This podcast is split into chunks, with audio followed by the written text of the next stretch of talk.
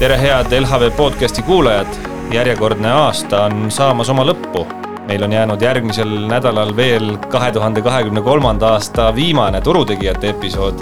kahekümne teisel detsembril, aga täna on minuga siin stuudios LHV Grupi juht Madis Toomsalu ja LHV Panga juhatuse esimees Kadri Kiisel. et mingil määral see aasta kokku võtta ja teisalt ka nendega paremini tuttavaks saada ja rääkida tegelikult kõigest muust kui majandusest. tere, Kadri, tere, Madis! tere! tere! Alustuseks, käes on aasta lõpp, kas teie kui Kadri ja Madise jaoks, mitte pelgalt kui sellise grupijuhi ja pangajuhi jaoks, on tegemist kiire ajaga või üritate praegult rahulikumalt võtta? no pigem ikkagi loen praegu neid tunde ja tahaksin kuidagi kokku tõmmata ja maale ära sõita, et ikka õnnestub maha võtta aega. jaa, eks see on, et kuskil on rahulikum ja kuskil on kiirem, aga aga kipub olema nii, et keskmisest on vist ikkagi kiirem. Kuidas teil üldse sellised pühade traditsioonid on, täna me räägime siin kahekümne teisel detsembril vahetult enne, enne pühi, sellised nii-öelda pikad aastalõpu pühad on siin ees ootamas, mis, mis teie pered tavaliselt teevad? ma ei tea, ma just äh, mõtlesin, et kuidagi lapsepõlves oli see tunne niisugune härras ja ülev äh,, ma pean tunnistama, et mingitel eluaastatel see noh, kuidagi nii oluline ei olnud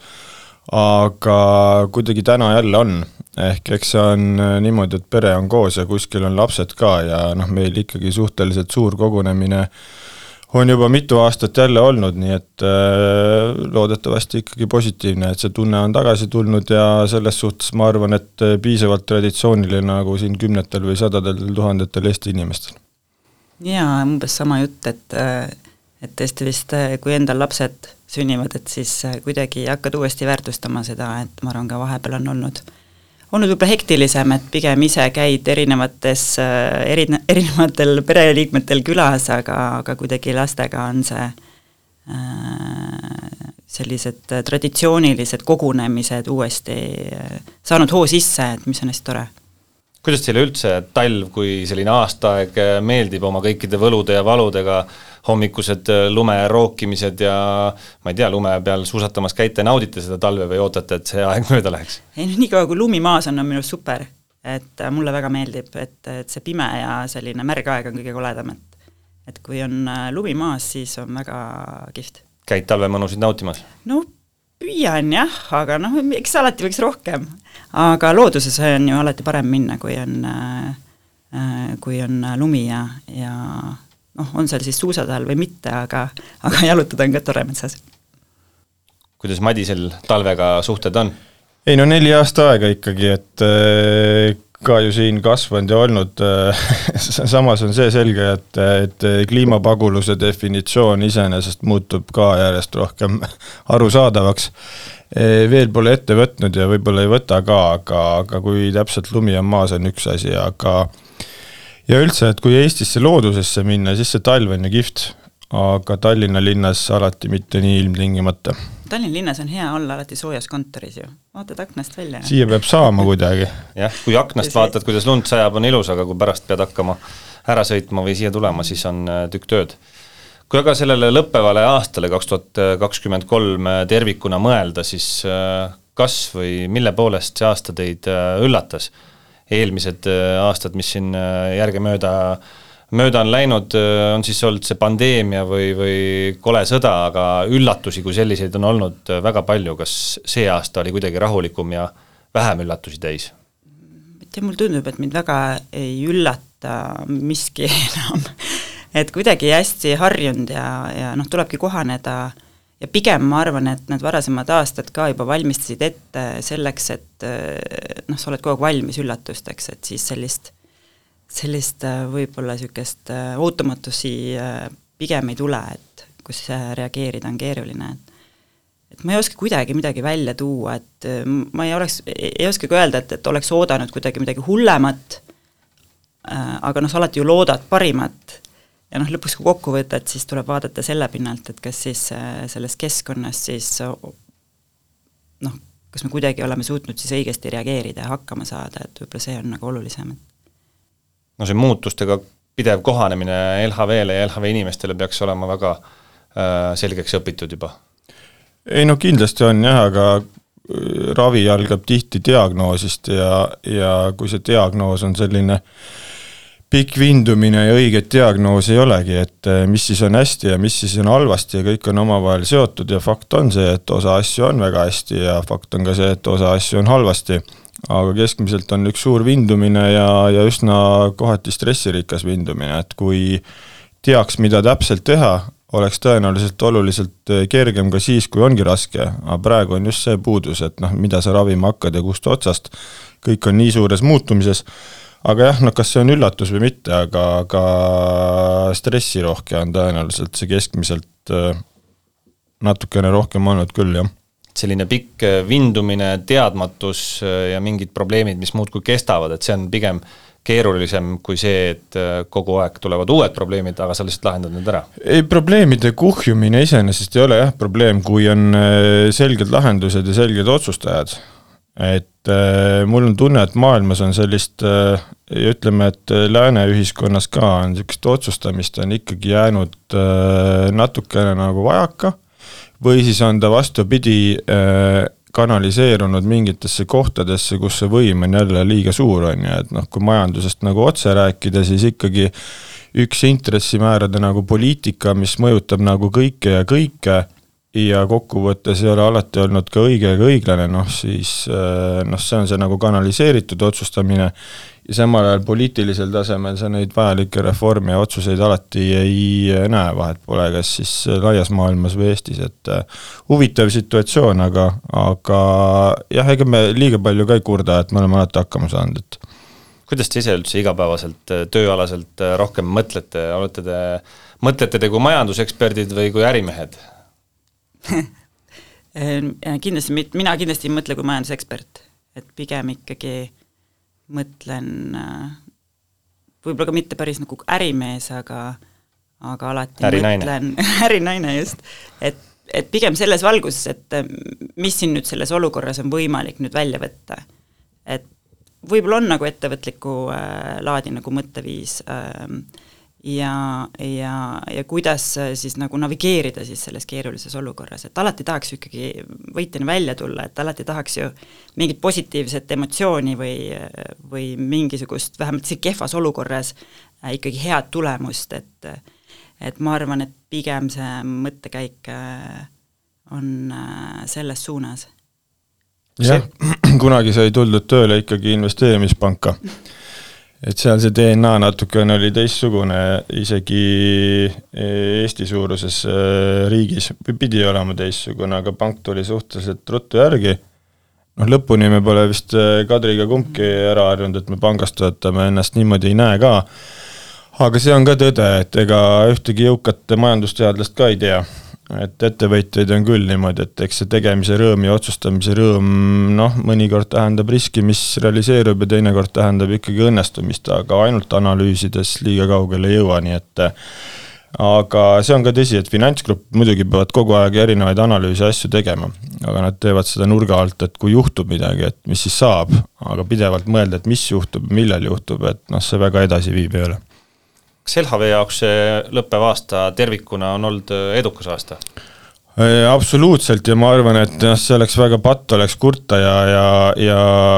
kuulaja ka kõvasti vihastaks, kui me ütleks, et ei olnud edukas. aga noh, nali on selles, et mõõdetakse tõesti intressitulusid ja kasumit ja mis seal salata, et see on ületanud äh, varasemad rekordid ja, ja tõusnud aga tegelikult ettevõttes sees, ega see dünaamika ja psühholoogia ei ole niimoodi, et õudselt mõnus on. inimesed tulevad ikkagi hommikul tööle, et midagi ära teha ja see, mida ära tahetakse teha, on, vahet pole, et millist riiki siis meie puhul võtta, Eestit või Inglismaad, ära sa tahad teha ikkagi see, et sul on majanduses kasu, sul on inimestele kasu ja kui seal on takistusi rohkem, siis noh, selle ühe kasumiaruande rea osas võidakse ju mõelda, et kõik naudivad, aga tegelikult see ilmtingimata nii ei ole. Loomulikult aktsionäridele on see suurim väärtus ja me anname aru ja, ja suudame selle eest nagu seista ja vastutada, aga see igapäevane nagu töörütm on ikkagi see, et eh, tahaks eh, teha nende asjadega, mis mõjutavad maailma positiivselt. kui nüüd numbrid kõrvale jätta, mis eh, LHV selle aasta kõige suuremad töövõidud on olnud? Ma tegelikult mõtlesingi selle peale, et mulle tundub, et see aasta ongi olnud selles mõttes keeruline, et on kindlasti hästi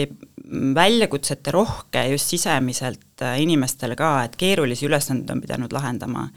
et ja me oleme noh, meil on ikkagi uus järelevalve, et, sellega seonduvalt ju päris suur ja massiivne harjutus, mis sa pead läbi tegema, et mis on kellegi töötunnid, kellegi kaasamõtlemine, et et üpris stressirohke, et samamoodi siis UK-s panga äh, litsents ja, ja kogu see tehnoloogiline split, et Mm, et ähm, ja noh, lisaks seal kõrval siis kogu see keskkonnaga seotud muudatused ja selleks, kuidas kohaneda ja kuidas klientidele võib-olla siis midagi uut pakkuda, nii et need on olnud niisugused hästi komplekssed nagu harjutused, äh, hästi stressirohked, kus saad aru, et väga suur töö on tehtud, aga just niisugust mingit käega katsutavat mingit väikest nagu võitu või naudingut, et seda on päris keeruline nagu välja tuua, et äh, noh, siin on kindlasti siis ka noh, meie roll, et äh, seda kuidagi tunnustada ja, ja proovida leida neid kohti kohti, kuidas siit veel maksimaalselt siis neid äh, väikseid võite ka nagu välja võtta edaspidi, et äh, noh, mis ma ise mõtlesin, et ma arvan, et mis, mille üle mul natukene mm, võib-olla iseenda suhtes ka ja võib-olla mida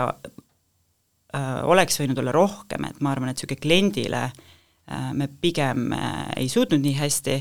ja nii palju pakkuda, kui me võib-olla varasematel aastatel oleme suutnud just uusi muudatusi ja ja erinevaid võib-olla siis äh, lahendusi. Aga ma arvan, et see on äh, tingitud ka sellest äh, keskkonnast, ei saa liiga kriitiline olla ka enda suhtes, et et palju suuri kompleksseid teemasid, mis ma arvan, et me oleme tegelikult hästi ära lahendanud, ja rohkem tegelikult tahaks nüüd võib-olla edaspidi vaadata uuesti niisugune kliendifookuse poole, et kuidas klientidele rohkem pakkuda ja neid üllatada. see jah, see äri hoidmine fookuses on nagu ülioluline, et ma jäin äh, mõtlema, et meil oli täna just äh, grupi tasemel selle aasta viimane juhatus ja mis millest te siis, rääkisite jah, millest me siis poolteist tundi arutasime, oli siis äh, noh, jälle panganduse eripära, et äh, et kui on vaja olenemata põhjusest ühel ette, ühel hetkel ettevõte siis sulgeda või selle võlakirja investorit teisendada oma kapitaliks või teha midagi nagu ümber et eh, siis kuidas see protsess käib, regulaator nõuab ja seal sõna otseses mõttes on eh, sadu lehekülgi erinevaid eh, väga detailseid plaane andmete, protsesside, kriisikommunikatsiooni, inimeste, inimeste asendamise, kõige kohta. Ja see on poolteist tundi, aasta viimane juhatus. mitu klienti sellest võitis, ühtegi ei oska nimetada et noh, selle kõige regulatiivse surve pealt äh, näha ikkagi nagu äri ja inimest selle taga on ülioluline, aga noh, Kadri oli tagasihoidlik, et äh, pank juhtumisi võitis parima tööandja tiitli just, et äh, ihaldusväärseim. ihaldusväärsema, mis on veel parem. oleme, nüüd me oleme ihaldusväärne. on super kõik muidugi. seda tiitlit me oleme viimaste aastate jooksul kõikvõimalikelt erinevatelt uuringu tegijatelt tegelikult saanud seda tunnustust, ihaldusväärseim, atraktiivseim kui tähtis see teile kui juhtidele tegelikult on, et panka niimoodi tunnustatakse? minu jaoks on ülioluline, sest äh, noh, veel kord, et see on seesama, et äh, sul on oma inimesed ja sa pead seal olema, üks on väline tunnustus sees samamoodi. Ja no ma olen seda vist lugematul arvul korda siin rääkinud, et, et noh, kui sa paned sinna oma inimese juurde ka kliendid, tõsi, klientidega see aasta meil lisandus neid äh, taaskord üksjagu palju, aga võib-olla mingites kohtades, äh, näiteks rahapesu teemadel, äh, me oleme olnud gramm liiga nagu aktiivsed, saame teistmoodi, ja siis on aktsionärid, kus on läinud ka väga hästi, et just selle nagu alumise rea kontekstis, aga noh, aktsiahinda ettevõte ise ei meenu, et noh, kõik, kui sa need kolm nagu kokku paned, et siis sa saad nagu super asja, aga igal pool saad ka aru, et saab paremini aga see, et parim ettevõte ja parim klienditeenindus algab sellest, et sul on endal parimad inimesed, see on absoluutne nagu tõde ja sellega peabki tööd tegema, nii et äh, ma arvan, et Kadri julgeb noogutada, et see on meile üks olulisemaid tunnustusi üldse, et jaa, ei absoluutselt. Ja noh, eks muidugi kõige olulisem on see, et see sisimas ka selline oleks, et, et organisatsioonis sees see rahuloleks-olu oleks väga kõrge. Ja pigem on see siis peegeldus väljapoole et äh, aga noh, see on absoluutselt suurepärane, kui väljapoolt siis äh, me tundume ka sellised, et üks asi on selleks saada, teine asi on äh, seal ka püsida ja see olla edasi, et aga kui me sellest keerulisest või keeruliseks muutunud keskkonnast natuke räägime, siis panga juhtimise kontekstis, kumb on keerulisem, kas kiiresti tõusvate intresside keskkond või see, kui need intressid kiiresti langema hakkavad kes juhtimise või emotsionaalse ta-, taseme osas keerulisem. kogu selle sellise hakkamasaamise osas, et no eks ühiskonnal on omad ootused ja, ja soovid ka teil kui pangajuhtidel noh, ütleme, et eks see kiiresti lange, langevas keskkonnas on keerulisem, aga ma arvan, et sellel hetkel, kui nad tõusma hakkasid, siis see oli, oli juba, oli juba selles mõttes see, sa teadsid ette, et nad ju mingi hetk tulevad ka suhteliselt kiiresti alla. et äh, nii, et seda võib ikkagi vaadata, peaks vaatama komplektis, et, äh, et see on äh, sel hetkel, kui nad kiiresti kasvama hakkad, sa juba tead, et sa tegelikult ei äh, tohi minna sellega kaasa et sa justkui selle organisatsiooni kogu siis kulubaasi ka sellele vastavalt nagu äh, kiiresti järgi kasvatad, et sest pärast äh, läheb väga, väga keeruliseks, et ähm, nii et noh, pigem ütleks jah, et, et ma arvan, et siin sellist üllatusmomenti ei ole, et sa tead, et see tuleb mingi hetk ja pigem on küsimus nagu millal ta tuleb ja kui ta tuleb, siis ta tuleb järsku. et äh, ja noh, kui sa algusest peale seda enam-vähem oskad ennast sellisel kujul ise noh, sättida, et siis äh, on natukene lihtsam võib-olla teises etapis, nii et võib-olla siis kokkuvõtlikult ikkagi kiiresti kasvavas keskkonnas on keerulisem jah, mõelda läbi need teemad. Siin äh, liiga, nagu ütlesin alguses, et liiga palju majandusest rääkima ei, ei hakkaks, tuleme nende intresside juurest võib-olla natukene eemale Äh, mis meie kuulajaid, kes, kelle hulgas on kindlasti palju noori, huvitab, äh, siis LHV1 visiitkaarte on ol-, on olnud viimastel aastatel ja on kindlasti ka edaspidi meie noortepank. kui tähtis LHV Noortepank kui selline nii-öelda eraldiseisev toode ja pank teie arvates panga jaoks tervikuna on? No ma isegi ütleks, et peaaegu et kõige tähtsam, et noored on ilmselgelt ju tuleviku tulevikupinnas, et äh, mille pealt nagu pank ikkagi oma tugevust loob ja, ja seal me oleme küll tublid olnud, et äh, sellel aastal me tegelikult fokusseerisime just niisugust täiskasvanud noort, kaheksateist kuni kakskümmend viis, ja me oleme seal ikkagi enda, enda turuosa kasvatanud äh, viie protsendi pealt kolmekümne kaheksa protsendi peale. et see on märkimisväärne kasvunumber ja, ja kogu see fookus nagu noortele ja see, kuidas neid kõnetada, kuidas neid siduda, kuidas neid lugeda ja aru saada, mis neile meeldiks, et äh, seal me oleme teinud päris head tööd. et äh, kõikidest noortest äh, pooled on sõlminud investeerimisteenuste lepingu, umbes kakskümmend seitse protsenti kasutavad kasvukontot, et noh, me ei saa samu suhtarve tegelikult välja tuua keskmiselt nii-öelda täiskasvanute kliendibaasi pealt, et see on väga kihvt tulemus et noored on nutikad, ilmselgelt tuleviku tegijad ja noh, mul on lihtsalt ülihea meel, et nad LHV on ikkagi enda jaoks valinud ja leidnud. et äh, selle ma, sellega me kindlasti äh, tegutseme edasi, et see on äh, väga oluline fookus. mida noored üldse täna ühelt pangalt ootavad ja saada tahavad? Ma ei tea jah, alati võib kõik asjad taandada mingile konkreetsele tootele, aga, aga siis sa hakkad mõtlema, et miks üks ettevõte kõnetab rohkem kui teine ja noh, noored on liikuvad, on ju, sa pead püsima kaasas nii oma nagu mõttelaadi kui ka nende teenustega ja eelkõige nagu selle kanaliga, kus sa pakud, on ju, kuskil on digitaalsus, kuskil on nagu bränd, kuskil on hea visuaal, on ju, kuskil on see, et äh, kui noortel on küsimus, siis nad saavad kiiresti vastused, mitte ei oota sellega kuskil kakskümmend neli tundi emaili ja siis noh, lõppkokkuvõttes on ikkagi see, et sa pakud neile asju vastavalt nende elustiilile, vastavalt nende kanalile, et seesama investeerimisteenused on ju, et raha säästmine, tänapäeva noor on äh, selles osas ikkagi teadlikum, äh, äh, käitub vastutustundlikumalt, alati on erandeid, aga käitub vastutustundlikumalt ja noh, LHV on suutnud pakkuda neid asju alates sellest, et äh, kuidas sa suhtled nendega, millises kanalis sa suhtled nendega, milline selline finantstoode ja millise tootestruktuur on nende jaoks oluline ja kõik see. Ja noh, lõpuks on see info kättesaadavus, küsimustele vastamine. Ja noh, ma ei alahindaks ka seda, et just investeerimistoodete peal me ikkagi suhtleme ka üsna palju vahetult, et äh, võta kas või kõik need investeerimisseminarid, kus meil on läbi äh, aastate noh, sõna otseses mõttes käinud läbi kümneid tuhandeid inimesi. et see on vahetu suhtlus, kus saab vahetuid vastuseid kõige olulisematele küsimustele ja noh, niimoodi me proovime oma asju elus, elus hoida. Need kõik loetletud tegevused äh, on sellised, mis, mis peaksid panema ühe noore äh, liikuma, kui siin meenutada meie üht hiljutist reklaamikampaaniat, mille slogan oli, et muidu oled iseseisev, aga pank on ikka ema valitud siis sellega olete nõus? absoluutselt. absoluutselt jah, ja noh, vaat enne oli tõesti niimoodi, et äh, panema liikuma, aga ütleme, et äh, LHV täna on juba ise piisavalt äh, tuntud ja pildis, et need esimesed valikud on juba ikkagi LHV kasuks, et ja, ja siis on lihtsalt kasvame koos edasi, aga jah, ausalt öeldes äh, ausalt öeldes ega ei teagi väga palju argumente, miks üks noor mõnes teises pangas peaks toimetama. kõige parem on ikkagi see, et kui ikkagi lapsed lähevad vanemate juurde, et kuuled, et nüüd on aeg ikkagi teine pank valida, sest näed, et mul klassikaaslastel on äh, ikkagi konto LHV-s. et seda juhtub päris tihti. ennem sa, Kadri, mainisid, et äh, võib-olla klientidele sellel äh, lõppeval aastal me ei suutnud liiga palju midagi uut pakkuda või, või tõid seda välja, kas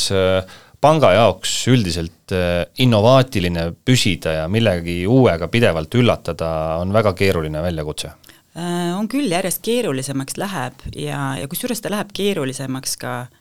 sellega, kui me ise kasvame suuremaks, et kui sa oled ikkagi suuruselt kolmas pank Eestis, sul on üle neljasaja tuhande inimese,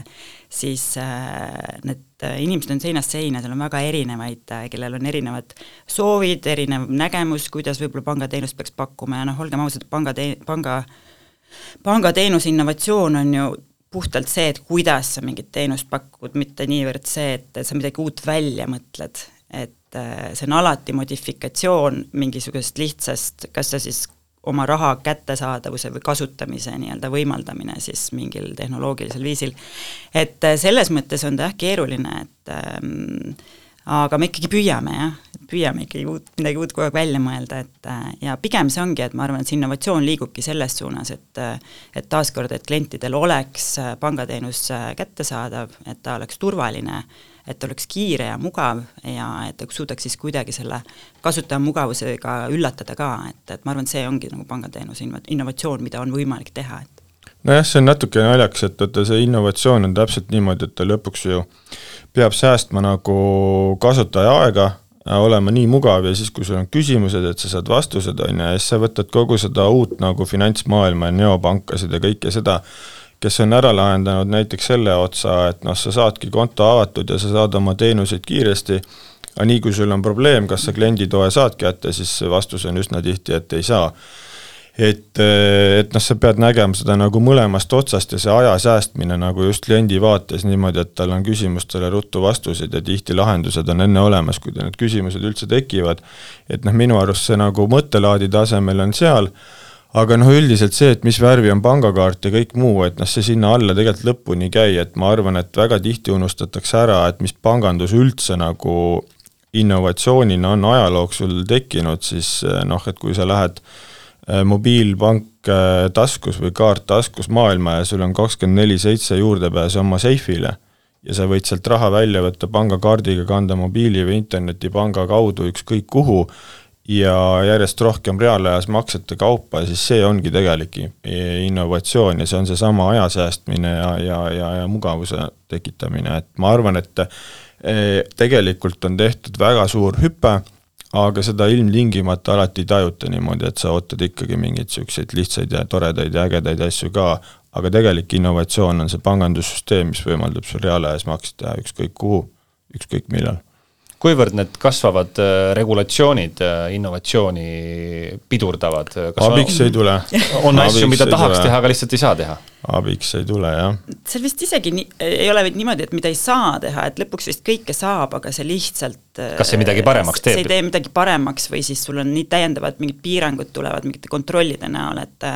et see lihtsalt lõppkokkuvõttes ja võib-olla väga ressursimahukas ka, et, et sul on lõpuks ikkagi mingi investeeringukulu versus see, et mis sa saad vastu, et seal ei ole lihtsalt väärtust vahel, et see maailm on jah, natuke juba ületanud, et noh, jälle, kui on nagu igasugune regulatsioon üldiselt on maksumaksja tellimus, peaks olema, ja noh, vaata valimisi Eestis, et kas keegi on kunagi rääkinud, et kas pankade kapitalinõuded või regulatsioon on liiga palju, okei okay,, see on delegeeritud nagu sisuliselt Euroopasse, aga kas seal tasemel räägitakse, noh mitte alati, ehk see regulatsioon on tegelikult ühiskonna optimumi taseme ületanud. ja, ja see tagurpidi, see netokulu on juba suurem kui, kui see, mis ilmtingimata kõigi nende regulatsioonidega ära soovitakse hoida, et loomulikult regulatsioon on õigel kohal, kapitalinõuded ka, küsimus on lihtsalt mahus, see maht on ületanud optimumi ja see selgelt pärsib juba kui me sellist innovatsiooni maailmas tervikuna vaatame ja, ja mõtleme võib-olla selle aasta peamistele märksõnadele, siis üks, mis esile kerkib, on kahtlemata tehisintellekt ja selle areng. mis tundeid äh, tehisintellekt teis tekitab? tehisintellekt peaks olema ikkagi tundevaba, nii et äh, elevust aga..., elevust tekitab ikkagi, et võimalused on seal peidus, mida võiks ära kasutada. ma ei tea jah, see kunagi äh, see on ka niisugune nagu huvitav jälle, mis nagu, kuidas ta sul paneb mingeid ideid nagu tööle, on ju, et noh, see on vana tõde, et sa inimesel kõik organid võid ära vahetada. Äh, aga probleem on kogu aeg olnud see, et äh, keegi ütleb, et sul on kuskil nagu teadus, on ju, et mis sellest saab noh, nüüd on ikkagi maailma konsensus on jõudnud viimased viisteist, kakskümmend aastat juba sinna, et teadus ongi sul seesama aju ja põhimõtteliselt selle tegevuse, kui sa oma meeli suudaks kopeerida põhimõtteliselt sünnist saati ja kõik asjad nagu ära salvestada, siis see ongi sul see teadus. ja arvutusvõimsus täna ikkagi läheneb sinna, et A, kas sa kopeerid kõiki oma meeli sünnist saati või tegelikult nimet- äh,, on täna muid meetodeid ka, et sa lihtsalt seda ajusimulatsiooni mõõdad ja siis kopeerid seda nagu tagasi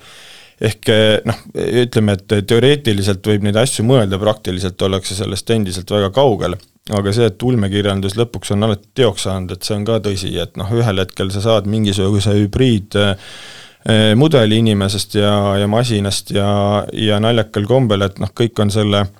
no et mina küll ei taha ju aga ega see ei juhtugi nagu sinuga nüüd ja praegu, vaid see juhtub oluliselt orgaanilisemalt, inimese jaoks natukene märkamatult, et ma tuletan meelde, et telefon on käe otsas, ma arvan, päevas kolm tundi ja ülejäänud kaheksa tundi on arvuti. et see hübriid juba eksisteerib, lihtsalt kasutaja mugavus on nõrk, et sa pead käega midagi nagu toksima ja tegema, et kes see ütleb, et see sul kõik ei või olla ajule kunagi oluliselt lähemale. ja noh, ai oma võimaluste ja asjadega teeb teeb sinna suure sammu edasi, et ma seda päris ei usu, et inimene viie aasta pärast ahvan, et aga, aga seda, et noh, et ülehinnatakse seda lühiajalist kiirust ja alahinnatakse pikaajalist kiirust, seda küll. et ega interneti tulekuga ka ei olnud ju enamus võimalusi, mis lõpuks sai üldsegi nagu kaardistatud. Ja ai-ga on sama teema, et see, mida täna nagu nähakse või arvatakse, on väike osa sellest, mis tõenäoliselt äh, tuleb ja mida see äh, nagu mõjutab aga noh, huvitav on jälle see, et see kõik on niisugune nagu digitaalne keskkond ja see, kus inimene täna tegutseb, ongi suuresti nagu digitaalne. füüsiline keskkond ju nii kiiresti ei muutu, et noh, jälle need ulmefilmid aastast kaks tuhat või kaks tuhat viiskümmend või midagi, alati näitasid, kuidas autod lendavad ja juhtumisi kõik majad enda autode ümber olid ka teistsugused. noh, et nagu terve keskkond muutub sa vaatad Eestis või maailmas ringi, siis äh, viiekümne ja saja-aastaseid äh, maju on endiselt väga palju. et see digitaalne keskkond muutub nagu hooga, aga füüsiline keskkond võib-olla nii vähe ja, või vähem ja inimene noh, siin keskel kuidagi nagu toimetab. aga liikumise suund minu arust nagu see tehnoloogia, hübriid, äh, arvutusvõimsus inimesele lähemale, noh, see kõik tegelikult liigub ja inimene tegelikult tunnistagu ta seda või mitte, otsib seda. ja isegi kui kui keegi ütleb, et liiga kiire ja noht, siis noh, kõik need Google'id ja Metad tegid need läbi ja kõik on prügikasti visatud, et kuus kuud mõeldi ohtudele ja praegu minnakse edasi. sest senikaua, kuni sul on üks hull teadlane, kes punast nuppu vajutab, siis see nupp alati vajutatakse ära ka. nii et äh, see liikumise kiirus ainult äh, suureneb, maailma innovatsioonikurv on alati olnud geomeetriline ja noh, ai-ga läheb ta siit täpselt geomeetriliselt edasi, et põnev, põnev, põnev kuidas äh, või kuivõrd LHV selle trendiga kaasa tahab minna, kui palju täna LHV koosolekutel ai rakendamine, võimalik kasutamine teemaks on? Kadri on meil ai pea, pea peainsener, peaprojekti juht, jah. Ja nali naljaks, et eks see on, et, et kuna siin on no meil on olnud ta laual ikkagi jah, nüüd viimased, ma arvan, pool aastat suhteliselt aktiivselt, et katsetame siin erinevaid versioone eks miks ma arvan, see start lihtsalt äh, peab olema nagu kiire, aga peab olema nagu ettevaatlik, et noh, ja see tulebki sellest just, et neid äh, noh, potentsiaalsed ohud on olemas, et, et kui on inimesega, inimesi ka piisavalt palju, et, et siis kuidas ja mis nurgast sa seda kasutama hakkad ja rakendama hakkad, pluss siis paneme siia kõrvale kohe siis äh, regulatsioonid ja regulaatori ootused, et äh, noh, peab ikkagi ettevaatavalt kõik, kõik need teemad nii-öelda läbi mõtlema, et midagi niisugust liiga äh, liiga kiirustades teha ei saa, aga, aga tahame kasutada jah, ja tahame leida neid äh, kõige nii-öelda mm, äh, lihtsamini rakendatavaid nagu kohti. et ja ma arvan, et kõige suurem väärtus esimese hooga ongi tegelikult selline, mis välja ei paista otseselt kliendile kohe, et aga mis ilmselgelt võimaldab meil endal teha oma tööd paremini, vähendada sellist rumala töö tegemist, efektiivsust juurde et äh, noh, millega meid on nagu õnnistatud, on ikkagi äh, tohutu nagu kogus andmeid äh, ja noh, nende andmete kasutamises on kindlasti päris palju efektiivsust peidus. kui palju või mille jaoks te ise isiklikult ai-d katsetanud olete? Kõige niisugused nürimad töölõigud, kus sa pead kirjutama mingisuguseid dokumente või kontrollima, valideerima erinevat mm, Äh, erinevad regulatiivsed nõuded, võib-olla need näited, kuidas, äh, kuidas, äh, kuidas on lahendatud mingisuguseid niisuguseid põhimõttelisi nagu ülesandeid, kohti. et need on sellised, ma arvan, minu laual sellised peamised kohad. Jah, juhtimistasemel, mis me näeme, on see, et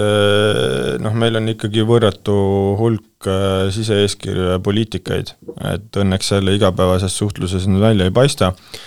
Aga nad on siiski olemas ja keegi peab neid kirjutama, et nende kirjutamisel on äh, ai juba üksjagu head tööd ära teinud, et noh, lõpuks ta jõuab jah, kuhugi IT ja, ja koodi kirjutamisse ja testimisse ja asjadesse ka, aga noh, meil on palju üksikuid süsteeme, et seal niisugust nagu homogeensust on vähem, meil niisugust juunior äh, on vähem, kus see efekt on nagu suurem et noh, igaüks on oma sügavusega, aga ütleme jah, juhtimistasemel kõik niisugused poliitikate eeskirjad ja asjad ja seal on ta juba kirjutanud äh, väga palju ridu. Te olete treeninud teda nendega päris palju? Jah, meie panus sinna on nagu, kindlasti jah. ju väike suures pildis, aga ei no jah, see on niisugune nagu, et ega, ega sa saad sealt mingisuguse nagu põhja ja, ja, ja, ja siis pead kohandama enda jaoks, aga vot väga tihti juba aitab see, kui keegi ütleb sulle ette ära, milline on hea sisukord et äh, kui sa hakkad omal mingit uurimistööd või noored kuulajad bakalaureuse tööd äh, kirjutama, siis ainuüksi sisukorra ja millest sa üldse kirjutad, on päris tükk peavalu. kondikava kokku aga kui sul keegi annab kondikava ette, siis äh, ainult täida lahtreid, okei okay,, üks lahter on võib-olla mitu lehekülge, aga juba on palju parem. ja juhtumisi ta täidab ka neid lahtreid, nii et äh, on abi juba üksjagu üldiselt jah, kõik selline suure informatsiooni kogumi kokkupanek, selle info valideerimine, selle info lihtsustamine, struktureerimine, et noh, see, seal on ta ju imeline, et, et äh, jah. kui ai-lt täna saaks küsida ühe tulevikku, ükskõik kui kauget tulevikku puudutava küsimuse ja ta selle täpselt ära ütleks, siis mida te teada tahaksite? oh jumal no kui ta ühel hetkel nagu ilma ennustusega pihta hakkab saama, siis see on juba päris hästi, et aga ei, mul vist nii äh, eksistentsiaalseid küsimusi ei ole, sest noh, praegu ta on ju sellesama interneti peal, mida inimene on genereerinud, on ju, et noh, ootaks just huviga kõiki neid äh, matemaatiliste ja füüsikaliste probleemide lahendamist, mis ei ole kuskil netis sünteesitav, et tegelikult noh, mul ei ole üksikut küsimust, aga ta sellest sünteesimudelist peaks ikkagi välja astuma ja minema nagu produtseerimise mudelisse, et vahet pole, mis teemal siis, aga sellel hetkel, kui see juhtub, juhtub see väga paljudes teemades korraga. kuhu suunas üldse teie arvates teadus kui selline tervikuna täna liigub, kui palju on sellist äh, nii-öelda vanakooli traditsioonilist äh, teadust või kõik äh, innovatsioon baseerubki tehnoloogial? niisugune vanakooli ju teadusbaas ikkagi ju jääb samaks, on ju, et kriitiline mõtlemine ja mingi skeptitsism, et sul on mingi faktipõhine argumentatsioon, et noh, see ju ikkagi ei muutu, et aga ma arvan jah, et mis seda kõike lihtsustab, ongi, ongi nüüd see tehnoloogia nagu võimekuse nagu kasv, et teeb kõik selle kiiremaks, et andme andmete analüüsid ja, ja kogu selline suurandmete töötlus, noh see ikkagi avardab nii palju neid erinevaid võimalusi, et kuidas kombineerida siis erinevaid teadusvaldkondi, et äh, ma arvan, et sinna on päris palju ikkagi potentsiaali veel äh, nagu maetud, et noh, fundamentaalselt ju suure tõenäosusega midagi täitsa teistmoodi tegema ei hakata, et äh, lõpuks sa ikkagi ju baseerud mingisugusele bioloogia fakti, ja füüsika loogikad jäävad kehtima. lähenemisele, aga see, et kuidas sa midagi teed ja kuidas neid asju, kuidas neid erinevaid valdkondi hakatakse siduma ja, ja et see maailm muutub küll, ma arvan, väga kiiresti. millises valdkonnas sellist sellisel teaduslikul, teaduslikul innovatsioonil veel kõige rohkem potentsiaali kasutamata on. see võibki olla inimene või mis, mis sa näed, Madis? hea küsimus, ma ei tea, ega see on noh, jah, seal võid nagu suurte valdkondade või väikeste valdkondade kohta, aga noh, enne sai siin räägitud mingitest hübriidmudelitest ja asjadest, siis see, kui vähe näiteks inimese aju kohta teatakse nagu kõigis noh, võrreldes sellega, mis sa nagu eeldad, et teadus on arenenud, aga mis veel inimese aju kohta teadakse, suhteliselt vähe. et igasugune nagu mingisugune biomeditsiin, biokeemia, astrofüüsika mingi teises äärmuses on ju, et noh, inimene on saanud oma siit pingpongi palli pealt nagu isegi millimeetrit mitte üles, vaid noh, nagu jaga läbi miljonite nullidega, et siis sa saad selle distantsi nagu hüppega kätte, et noh, neid võimalusi on võrratult ja ma arvan, et kui kunagi siia aastasse kaks tuhat kakskümmend kolm tagasi vaadata, siis me olime ikkagi nagu kogu selle teaduspotentsiaali alguses, äh, mitte kuidagi, see on jälle see, et sa võrdled ennast nagu eilse päevaga ja mõtled, et kui valmis sa oled, aga aga ma arvan, et me oleme ikkagi väga vähe valmis. kes ei tea, siis Kadri, sina tegelikult oled ju keemiku haridusega Äh, kui palju noor sa, keemik kui palju sa sellistes äh, igapäevatoimetustes äh, endas keemikut vahepeal ära tunned või välja viskab? siin, siin peab ikka parandama, et ma, ma põhjusega ju ei ole keemik minust ei saanud keemikut. et ja, ja ma tean väga hästi, miks ei saanud, et noh, et mulle üldse ei meeldi korrata ühte tegevust hästi mitu korda, et mulle ikkagi meeldib see varieeruvus ja, ja, ja erinevad nagu varjundid ja toonid ülesannete lahendamisel aga mis ma arvan küll, et mida ma teen, on ikkagi see katsetamine, et noh, just, et mulle tõesti väga meeldib katsetada erinevaid äh,, erinevaid nagu lahendusi äh,, et noh, niisugune paigalseis ja selline monotoonne mingisuguse asja kordamine minu jaoks ikka noh, täielik niisugune äh, pakib kokku ja kuidagi, kuidagi see motivatsioon kukub hästi kiiresti ära. Et niisugune katsetamine erinevate mm, nii-öelda igapäeva nagu versioonide läbimängimine, et mis võiks anda nagu parema lahenduse, või isegi, kui see lahendus ei ole mitte parem alati, aga ta võib lihtsalt huvitavam või ta lihtsalt on teistmoodi, et noh, mulle selline noh, see mulle meeldib. Et ähm, ja noh, ma kohe näen, et kui ma olen pikalt nagu ühe koha peal paigal ja kui mitte midagi ei muutu, et siis ma muutun kohe kärsituks, et et praktilised praktilised keemilised katsetused on meil ikkagi kokteilide ümber. no absoluutselt, ei no ma olin ikkagi seal kee-, keemialaboris olin ma ikkagi noh, see ai-, ma, ma arvan, ma olin ainus, et mis üpris hästi nagu oli kohe näha, et et noh, ma seal siis katsetasin, et noh, sa ju tead, mis on need piirid, on ju, et, et sa ei tohi ikkagi liiga palju mingit ainet kuhugile sinna kokteili sisse panna, aga noh, see, et sa pead natuke rohkem, et noh, mitte minu kittel oli auklik, et noh, et, et see näitas Pauku nagu väga hästi seda, et, et, et ma seal ikkagi ei käinud niisama nagu äh, replikeerimas seal ühte ja sama mingit tegevust äh, kakssada korda, et et nii et noh, ma arvan jah, et see huvi võib-olla erinevate lahenduste vastu on mul nagu päris suur ja kui nüüd mõelda, et see ai on võib-olla praeguse äh, Äh, aasta, kui mitte selle sajandi üks kõige suuremaid trende, siis äh, minevikku tagasi äh, vaadates ja mõeldes, kas teil meenub mõni kõige veidram trend, mille tulekut ei oleks ette näinudki? on see ükskõik mikrotasandil või, või mõni suurem selline maailma muutev trend? ma ei tea, see, et sotsmeedia teeb ikkagi nagu inimese nagu lollimaks, see on lahe trend ja noh, nagu huvitav, et inimene ise on valinud selle endale, et äh, ma olen ka seal vahel ikkagi scroll inud ja kui üle poole tunni scroll'id, siis IQ alati kukub mingi kahe punkti võrra, nii et väga palju järgi pole jäänud.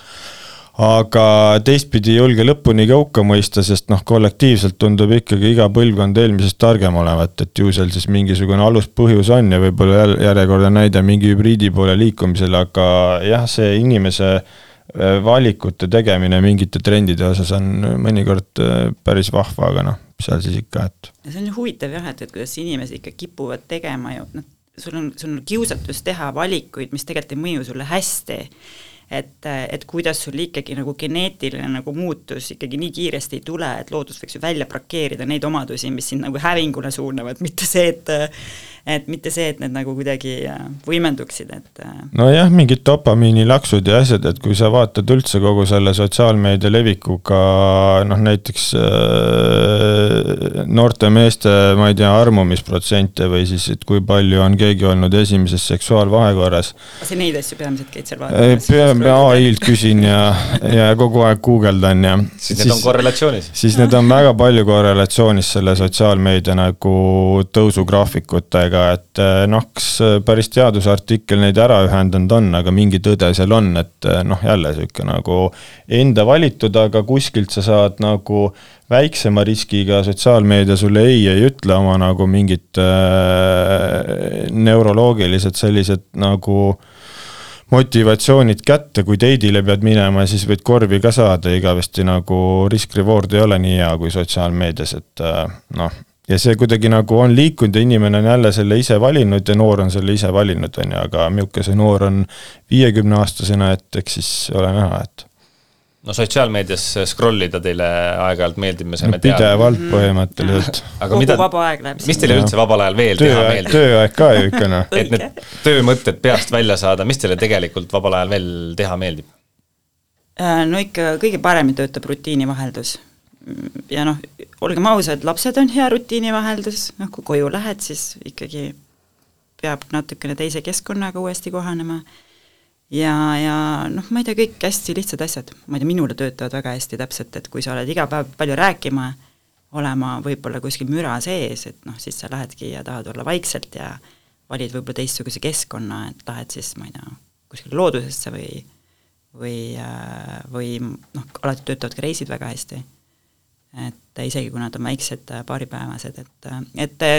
ma ei tea, hästi lihtne, ei ole mingisugust eurekat, ma ei suuda siin öelda küll, et vot näed, et ma nüüd hullult äh, palju siin äh, teen hästi palju füüsilist pingutust selleks, et pead puhtaks saada, noh kindlasti see töötaks ka, aga tegelikult kõige paremini töötavad lihtsad, lihtsad asjad. mis sinu hobid on, Madis? ma ei, jah, ei tea, hobid on niisugused, et Scrollib. ei, kui oleks hobi, siis peaks olema aega, et tegeleda, aga aga, aga see vaheldus on tõesti ja, ja kui ei ole mingeid üritusi või asju nädalavahetusel eel, siis me lähme ikkagi igal võimalusel äh, samamoodi maale. ja trennid ka, aga neid ei jõua teha nii palju, kui tahaks. aga kui, kui jõuaks, siis äh, üsna tihti teeks ja noh, ajaloost on ikkagi mõned asjad nagu unarusse ka jäänud, et küll nad tulevad tagasi, aga täpselt see rütmivahendlus ja noh, nii ajule füüsiliselt äh, ka, aga niisugused, ma ütleks üsna tavapärased võtted, et midagi ei ole. võib-olla lihtsalt rohkem on aru saada äh, seda, et elu on tsükliline ja, ja kõik see töö ja kõik muu on ka tsükliline. et kui sa mõnikord nagu pingutad rohkem, siis sa pead äh, leidma selle hetke, kus sa teed siis täpselt äh, vastupidi ja see on täitsa okei okay,, sest sa valmistud ette äh, järgmiseks hüppeks või järgmiseks pingutuseks, et midagi lineaarset siin ei peagi olema näiteks Ironmaniks ei ole aega valmistuda?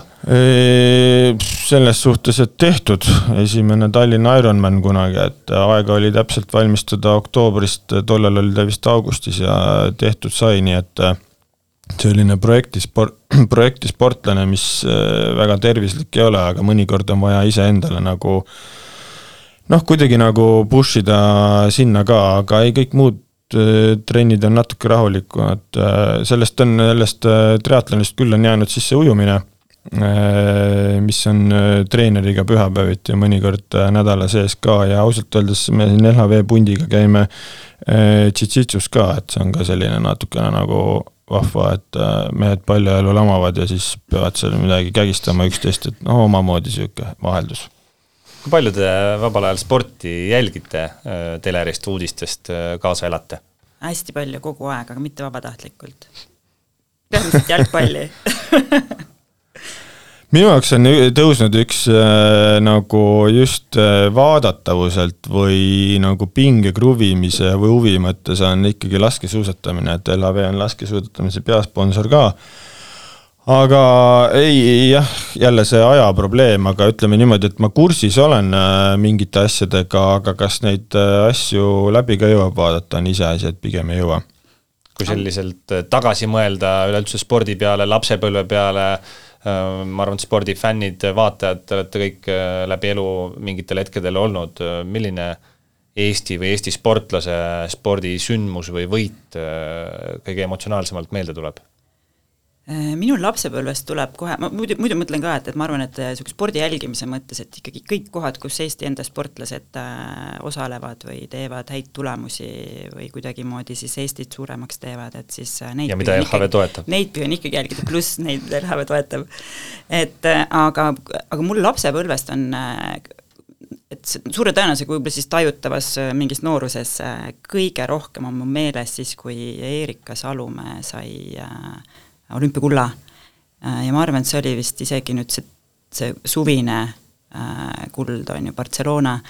et äh, ja, ja siis ma mäletan küll, et see oli ikkagi väga-väga uhke tunne, et, et kõik, kuidas neid vastu võeti ja Raekoja platsis olid ju inimesed kogunesid ja, ja, ja sul need tammepärjad ja ja,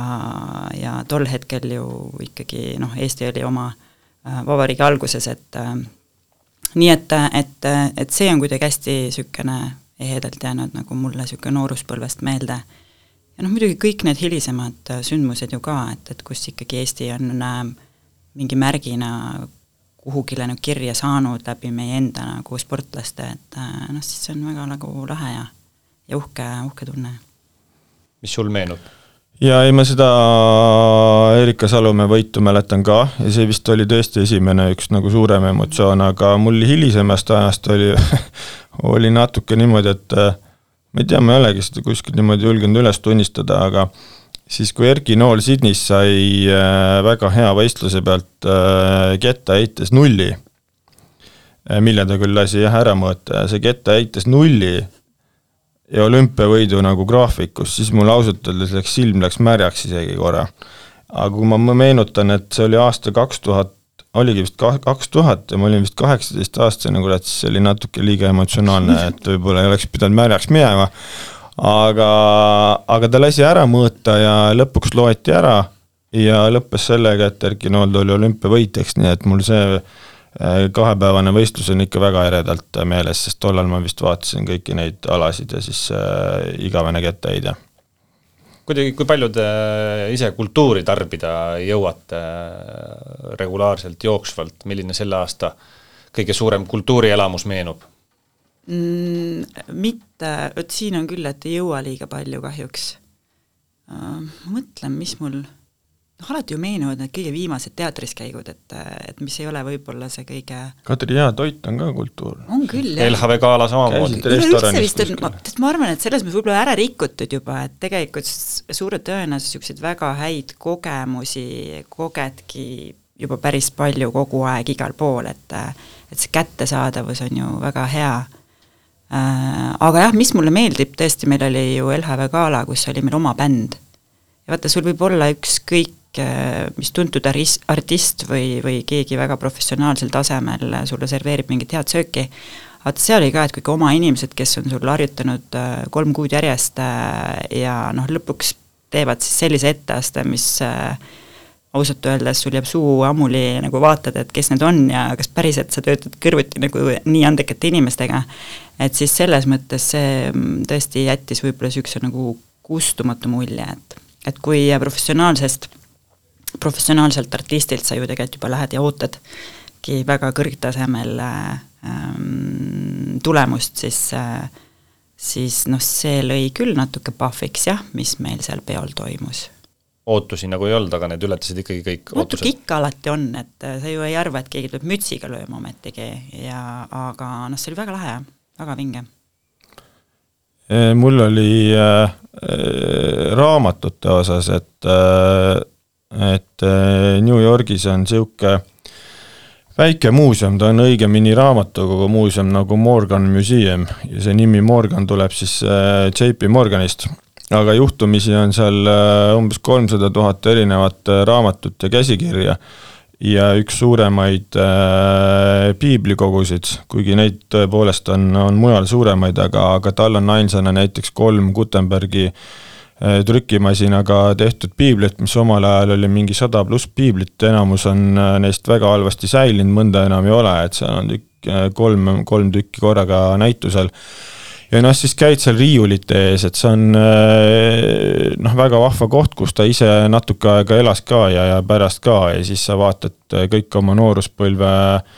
kirjanikud sealt mingitest Edgar Allan Poe'dest kuni Dickensite kuni ma ei tea, Lord Byronini asjad on väljas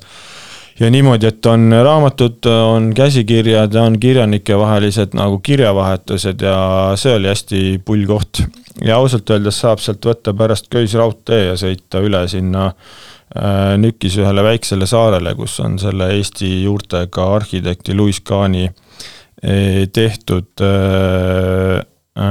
For Freedoms memoriaal, mis küll tema ajal kunagi valmis ei saanud, aga paarkümmend aastat äh, peale ta surma siis ehitati lõpuni ja noh, see on ka niisugune nagu päris äh, tore koht. nii et võib-olla hoopis selle nurga alt, et kontserditel käia ma eriti suur ei ole ja, ja jah. kontsertitel ei käi, aga, aga muusikat muidu kuulate? mis muusikat muusikaga kuulate? on küll pull asi, et muusikaga on niimoodi, et et äh, ma kuulan aga siis alati, kui keegi küsib nagu ühte bändi või stiili, siis ma kuidagi elu jooksul olen jõudnud sinna, et mul ei ole eksisteerinud. et on olnud erinevad etapid alates nooruspõlvest, kus oli korraga Metallica, Nirvana, Offspring, Offspring, Beastie Boys ja siis ma kõvatasin niimoodi, et ma panin Koidu tänaval akna peale maki väljapoole kõlliga ja siis ise passisin seal, kõik, kes tulid, kuulasid ka ja vaatasid, kes see kõva vend seal akna peal on mingisuguse kaheteist või kolmeteistaastasena, et äh, vastukaaluks sellele ajateenistuses, kus Narva-Jõesuus Sissi kompaniis tuli käia Narva piiri ka äh, kahel viimasel kuul valvamas ja siis ööbid seal pimedas kordonis talvel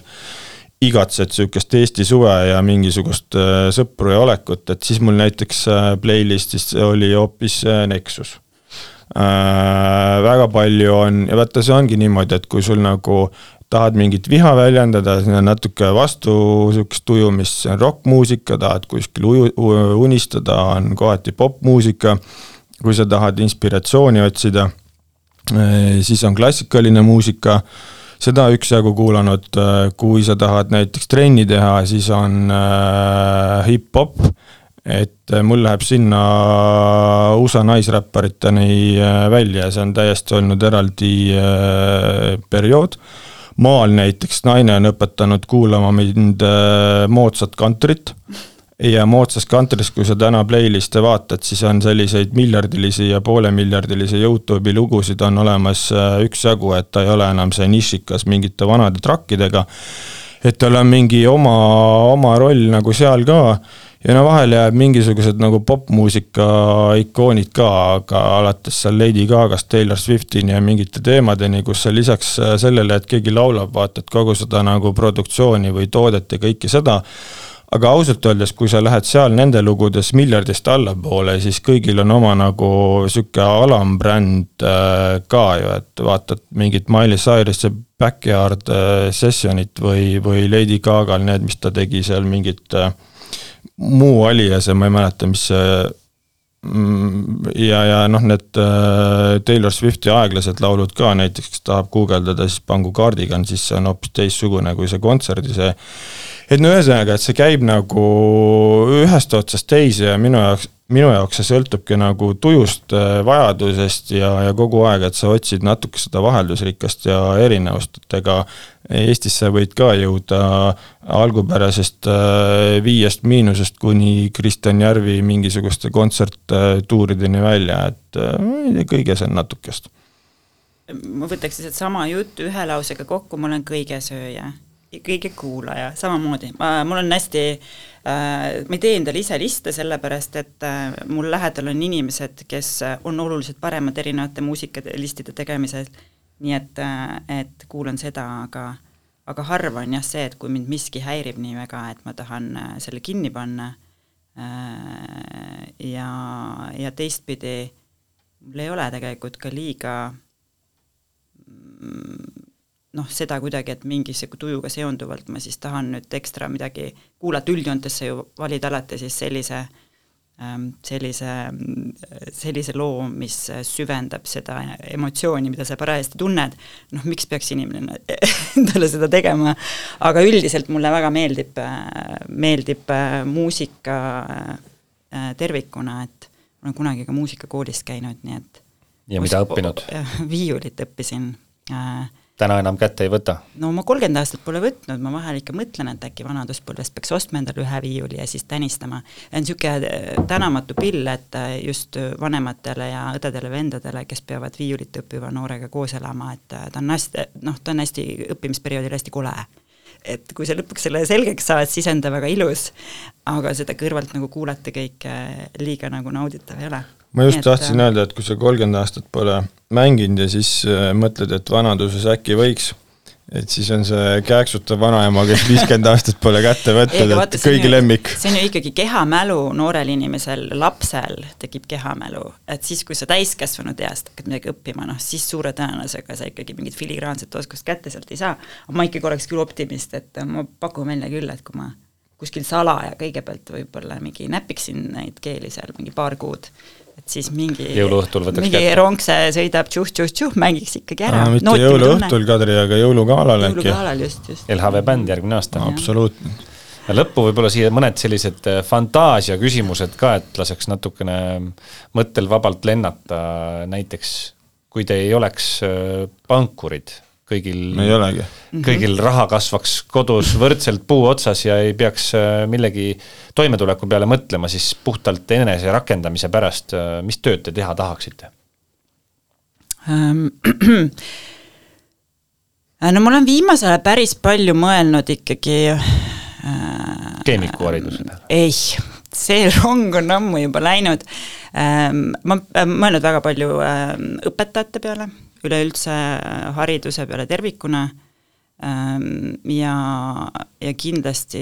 ma arvan, kümme, kakskümmend aastat tagasi see oleks täiesti välistatud olnud, aga võib-olla ka siin aastatega rahuned maha ja tekib võib-olla mingisugune sisemine, sisemine rahu ja, ja, ja ma arvan, et ma võiks proovida mingil määral õpetamist ja pigem just ähm,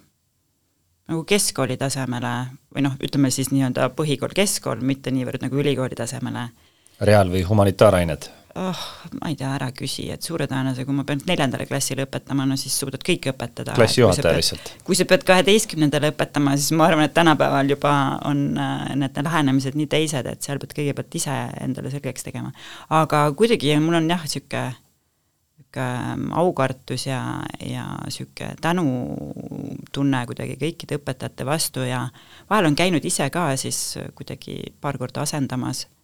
või, või siis rääkimas siis noortele siis rahatarkusest, et äh, et see on äh, üks väheseid äh,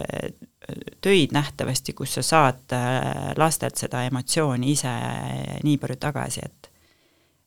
nii et võib-olla see võiks olla midagi, mida võiks proovida teha. mida sina tahaksid teha, proovida, Madis? munk olla, ma arvan ei no ma ei tea, noh, elu on siia toonud ju, siis on olnud parim valik, et mis ma sellest teisest parimast ikka valin, et. peab olema parim valik. ei no ta on igal juhul teisene, sest äh, keegi ei ole püstolit meele kohal hoidnud ja, ja, ja alati on võimalik olnud ära minna ja siis teha midagi muud, aga ju siis pole tahtnud. aga kui homme õhtul saaks äh, minna õhtusöögile ükskõik kellega, kellega te tahaksite koos heinestada? Aa, sellele mul on küll vastus, sellepärast et Postimehe arvamusküsitlus seda millalgi või mingi nädala vastaja rubriik millalgi küsis ja sinna ma kirjutasin, eh, mis on mul eh, päriselt olnud teema, sest ma olen päris palju lugenud eh, ja lihtsalt on nagu pull, et oleks valinud kunagi Itaalia sellest Medicite perekonnast kellegi, et see oli ikkagi tollal üks, mitte üks, vaid Euroopa tõenäoliselt jõukamaid perekondi ja asi ei ole mitte lihtsalt jõukuses, vaid äh, noh, nende mõju oli nii suur, et kuidas kokku saab äh, raha ja poliitika, raha ja kunst, raha ja religioon, et nemad on selle taga, et äh, millised on või noh, ütleme, et nende mõjutusel määrati, on kolm paavsti määratud näiteks ametisse, nad toetasid tollal kõiki kuulsaid kunstnikke enam-vähem ja Itaalia, ma ei tea, skulptuurid ja maalikunst äh, alates Da Vinci'dest kuni ma ei tea, lõpetades seal Michelangelate asjadeni on nagu sellest läbi imbunud täiesti. ja noh, lõpuks äh, noh, majandus ise ja noh, see nagu pull, kuidas need on kõik kokku saanud ja ma arvan, et tollal selliseid äh, kaitsemehhanisme, et mis on AML ja GIC, oli võib-olla nagu sihuke kuus-seitsesada aastat tagasi oluliselt vähem. ehk see läbipõimuvuse ulatus on nii suur et äh, mida täna tõenäoliselt olla ei saaks või tehakse seda natukene nagu teistes kihtides, et lihtsalt oleks huvitav äh, seal ringi töllerdada ja vaadata korra um,? ma ei tea, kas ma ise kellegiga kohe tahaks niimoodi üks-ühele minna, aga ma arvan, et päris huvitav oleks ikkagi õhtuseks, ma võin üksi ka minna või ma ei tea, keegi võib kaasa tulla, võib-olla Martti või Madis tuleb hea meelega seltsi, aga ma võtaks sellise hea mm, ikkagi niisuguse seitsmekäigulise settmenüüga õhtusöögi kuskil restoranis, mis on piisavalt väike, selline skandinaavialik niisugune väike ruum, lauad hästi lähestikku, minul oleks siis üks niisugune kahene laud ja kõrval oleks neljane laud, kus võiks istuda minu arust Trump, Putin, äh, Kim Jong-un ja lisaks siis võib-olla Xi Jinping. Ja siis äh, ma hea meelega kuulaks see kolm pool tundi, et mida need mehed omavahel seal küll arutavad. et noh, võib-olla oleks tore, kui endal oleks ka kaaslane, et siis saab, siis saab võib-olla siis äh, kuidagi peegeldada ja reflekteerida seda äh, sisukat vestlust. siis sul on vähemalt vaja äh, nelja tõlki, sest ka Bideni neid mõttelõppe mõnikord tuleb tõlkida ette mitte, et pension siin äh, lähedal äh, juba paistaks, aga no siiski ühe sellise fantaasia küsimusena, et millisena te unistate ja tahaksite oma vanaduspõlve peet-, veeta ja kus? kunagi oli äh, Swedbanka pensionireklaam, kus vist kasutati Andrus Veerpalu, kui ma ei eksi. mis ei mäleta, äkki? Hansapank siis oli võib-olla? Hansapank jah, et äkki sellisena tahakski, et aga, aga nali naljaks, et keegi kuskil suusatas ringi ja tegi mingeid asju, aga, aga ei, vahet pole, et et äh, tervis, küll kõik muu äh, saab, et mis seal ikka väga. ma kavatsen olla väga kõbus vanainimene äh,, ma kavatsen igal pool käia äh, ja kuidagi tahaks ju nautida ja viiulit mängida. viiul-, just, viiulit mängida ja, ja et oleks selline ikkagi lõbus ja palju emotsioone ja, ja erinevaid kogemusi ähm,. Küll jah, tervist on vaja, nii et loodetavasti püsib.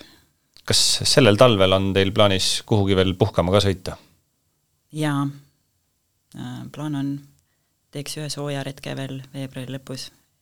äh,. Sellel aastal ei käinud ja, ja noh, tegelikult see mõjub päris hästi. et natukene siin vaheldust ja, ja saab D-vitamiini juurde, et et nüüd loodan, et õnnestub. Madis, peale Londoni kuhugi ka minek on veel? nojah, Londonit vist ei saa reisimiseks nimetada, et need on igakuised board'i äh, koosolekud, aga ausalt öeldes vist ei ole, sellepärast et äh, üks tegelane on neljakuune ja me peaaegu olime minemas, aga siis me mõtlesime, et äh, võib-olla ikka ei hakka torkima, et ootame natuke. lõpetuseks selline tüüpiline aastalõpu küsimus, nagu ikka mida te algavalt, peagi algavalt kahe tuhande kahekümne neljandalt aastalt äh, ootate? no mm. Ma ei tea, kas sul on mõnikord nii pikka pausi olnud üldse? Ma saan seda lõigata. Ei tea enam, mida üldse niisugune no, no ootaks vist äh, ikkagi niisugust selgust, äh, natuke võib-olla positiivsemaid toone ähm,, mi-, niisugust konkreetsust, noh lõpuks on ikkagi see, et ega sa ise teed ju endale nii hea aasta, kui sa suudad nagu teha, aga noh, nagu mängureeglid võiks olla nagu paremini paigas, et siis võib-olla on lihtsam orienteeruda. millest sina unistad, Madis?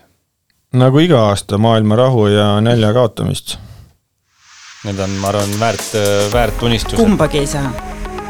mm.. unistama peab. unistama peab aga mina igatahes tänan teid, äh, Kadri ja Madis, et täna sellel kiirel pühade-eelsel ajal leidsite veel aega siit äh, stuudiost äh, läbi astuda ja üle, üle tunnikese juttu puhuda, ma arvan, et kuulajad, kuulajatel oli põnev, said palju uusi mõtteid, said teid natuke paremini tundma ja, ja soovime igatahes kõigile rahulikke saabuvaid pühi ja mõnusat aasta lõppu, julget pealehakkamist uuel aastal absoluutselt ja kes ei ole veel äh, jõudnud LHV-sse, siis viimane aeg. veel jõuab see aasta. ja häid pühi kõigile. häid pühi. Thank you.